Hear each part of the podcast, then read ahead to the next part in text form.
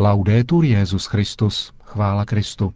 Posloucháte české vysílání Vatikánského rozhlasu v pátek dvacátého prvního ledna. Po krátkých zprávách dnes uslyšíte homilí na evangelium této neděle, kterou otec Richard Čemus věnuje vzpomínce na zesnulého kněze litoměřické diecéze Miloše Rabana. Hezký poslech. Zprávy Vatikánského rozhlasu.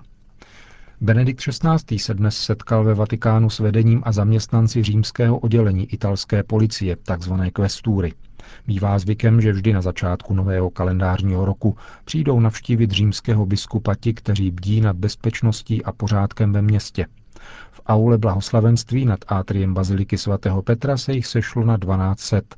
Svou promluvu letos papež zaměřil na změny, kterými prochází věčné město a kterých jsou v první řadě svědky zejména policisté. Tyto změny, řekl Benedikt šestnáctý, jsou vyvolány především chatrným stavem ekonomiky a sociální oblasti, což je vyostřeno také jakýmsi oslabeným vnímáním etických principů, na kterých se zakládá právo a osobní mravní postoje. Ai nostri giorni grande importanza è data alla dimensione soggettiva dell'esistenza. V naší době byla dána velká důležitost subjektivní dimenzi bytí. To je na jedné straně dobré, protože to dovoluje klást člověka a jeho důstojnost do středu pozornosti, jak v myšlení, tak v dějinném konání. Nikdy však netřeba zapomínat, že člověk nachází svou nejhlubší důstojnost v laskavém pohledu Boha, ve vztahu k němu. Pozornost k subjektivní dimenzi je také dobrá, zdůrazňuje-li hodnotu lidského svědomí.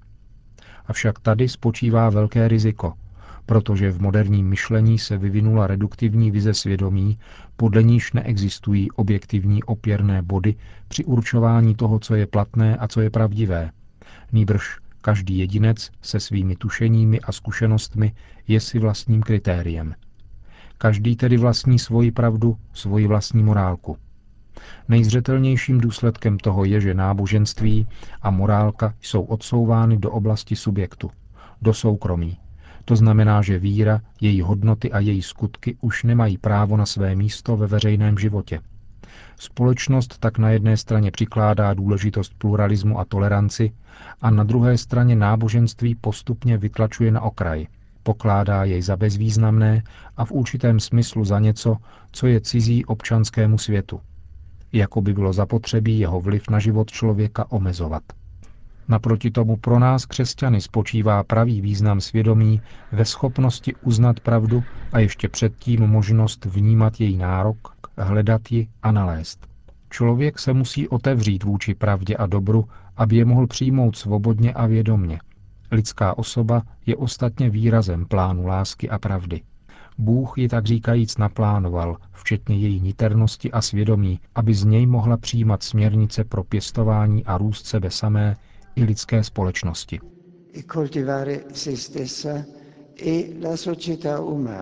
Řekl mimo jiné Benedikt šestnáctý na audienci pro velitelství římského okrsku italské policie. Konec zpráv.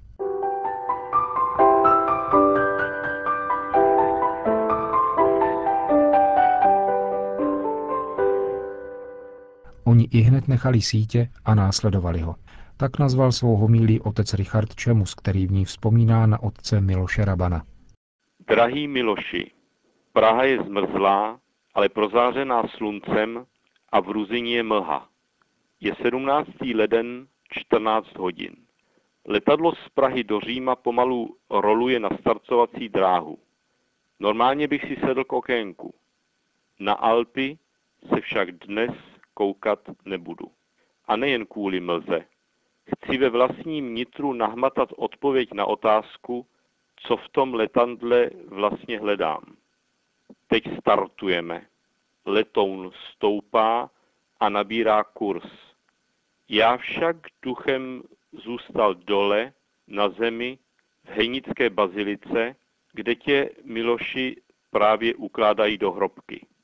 Nedožil ses ani šedesáti tří let a já, tvůj kamarád, nejsem na tvém pohřbu. Ty však víš, Miloši, že jsem si to nechtěl jen tak ulehčit. Nasadil jsem veškerou metodiku jezuitského rozlišování. Radil se s blízkými, ptal se superiora.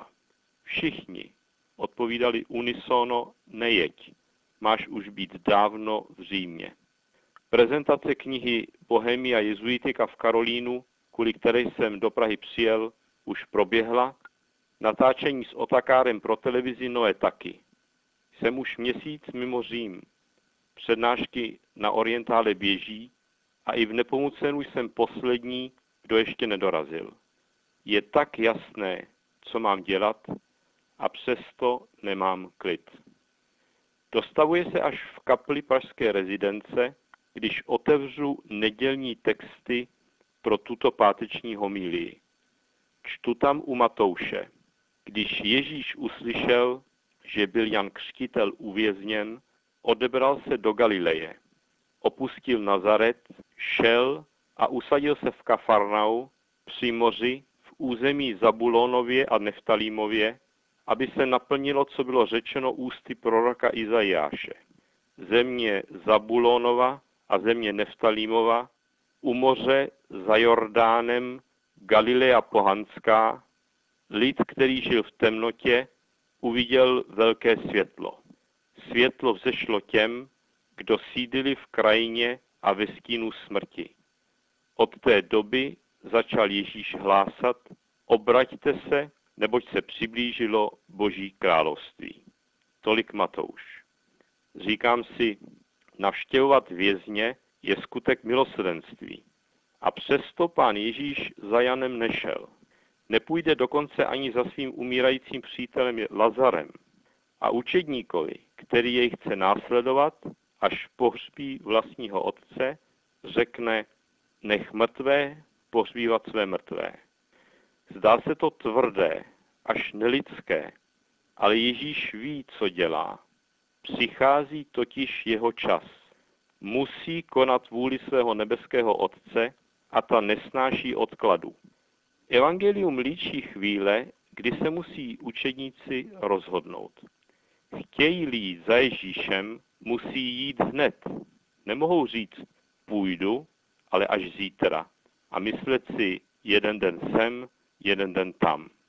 Ježíšův čas není měřitelný chronometrem, jehož ručičky běží stále dokola, stejně včera, dnes jako zítra.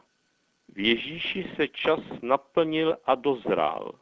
Pán nechodí v kruhu dokola, ale kráčí cestou, která začíná, probíhá a končí, která vede tam, kam podle vůle Otce má dojít. Musí proto jít a nevracet se. A i učedníkům, které vysílá, vštěpuje, s nikým se cestou nepozdravujte. Miloši, nikdy předtím mne toto evangelium neoslovilo tak, jako nyní skrze tebe. Tvůj život a tvá smrt mě ho dodatečně vykládají. Zpětně si uvědomuji, jak intenzivně jsi žil tento Kristův čas, jak jeho život protínal ten tvůj, ten náš, ten čas církve. Nikdy předtím jsem nechápal tak jasně jako teď nad texty třetí neděle v mezidobí, že být křesťanem neznamená nechat se vágně a na distanc inspirovat Kristovým příkladem, napodobovat ho podle míry vlastních možností, ale znamená žít skrze něho a s ním a v něm. Znamená mít účast na jeho životě a připustit, aby on žil život můj, náš. Mluví-li Bulgakov o realismu liturgických obřadů, chce říct, že o Vánocích se Kristus skutečně rodí, o Velikonocích skutečně umírá a vstává z mrtvých.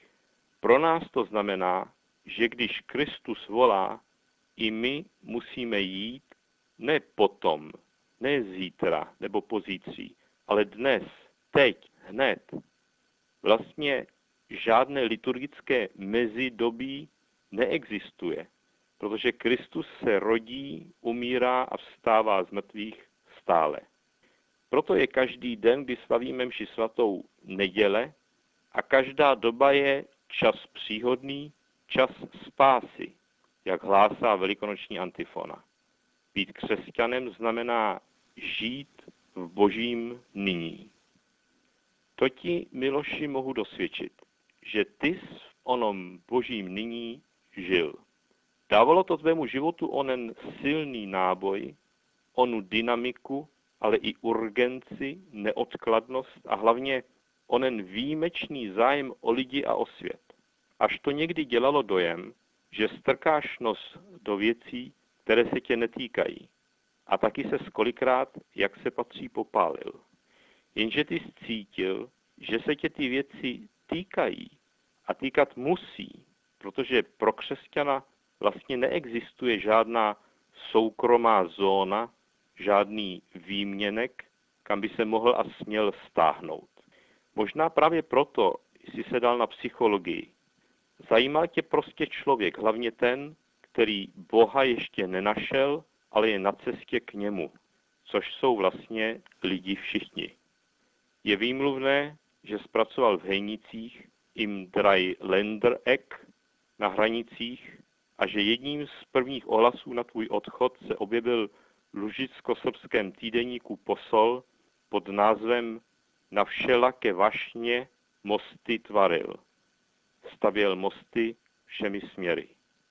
Prostě žil si na hranicích, než kvůli na hraně. A chápu též, proč si měl slabost pro svatého Ignáce. Měl si jeho misionářského ducha přinášet Kristovo světlo těm, jenž sídlí v krajině a ve stínu smrti v naší novodobé Galileji pohanů. Potkali jsme se v Nepomucenu v dávném roce devatenáct set osmdesát dva a sdíleli jsme pak jeden rok úděl bohoslovců, kteří nevědí, kam půjdou a co s nimi vlastně bude, protože jsou odříznuti od domova. Já jsem pak vstoupil k jezuitům do Janova. V Římě jsme se ale po dvou letech opět setkali. Vynořují se staré vzpomínky.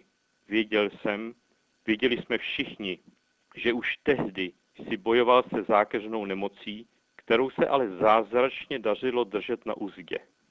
Tak jako jsme všichni znali tvůj životní příběh, tou nestandardní cestu ženatého muže a otce rodiny ke kněžství. Ale nemluvili jsme o tom. Mně stačilo vidět, jak církev celou záležitost prověřuje a že nakonec potvrdila autentičnost svého povolání. I mně to dalo klid a jistotu, že se nejednalo pouze o tvou, ale opravdu o boží věc. Že Pán tě zavolal a ty jsi musel jít. Od začátku jsme si zvláštním způsobem rozuměli. Setkávali jsme se kdesi hluboko v mystických krajinách. Ta hloubka v tobě mne přitahovala a byla mi přístavem, ve kterém bylo možno kdykoliv zakotvit a zorientovat se. Byl jsi mystik, ne snílek. Dovedl jsi totiž neuvěřitelně bezpečně a rychle přecházet z duchovních hlubin mimo čas a prostor do praktické konkrétnosti všedního dne. Miloši, to mě bude asi nejvíc chybět. Vydávali jsme se za poslední léta málo. Přijel si však minulý rok hned dvakrát do Říma a všechno bylo rázem tak, jako tehdy v Nepomucenu. Pokračovali jsme tam, kde jsme naposledy skončili. Jako by to bylo včera. Věřím, že to tak bude i za nevím kolik dalších let zítra v jednom velkém, silném božím dnes. Proto bych asi neměl naříkat, že jsi odešel předčasně. Tak jako v Kristu není žádné mezidobí, není v něm ani nic předčasného. Pán prostě přišel a řekl, pojď za mnou, je čas. Oni ihned nechali sítě a následovali ho. Ty, Miloši, do věčného Jeruzaléma, já zatím jen do věčného města. V jistotě, že ty už vidíš světlo Hospodina v zemi živých. To byla homilie otce Richarda Čemuse. Končíme české vysílání Vatikánského rozhlasu.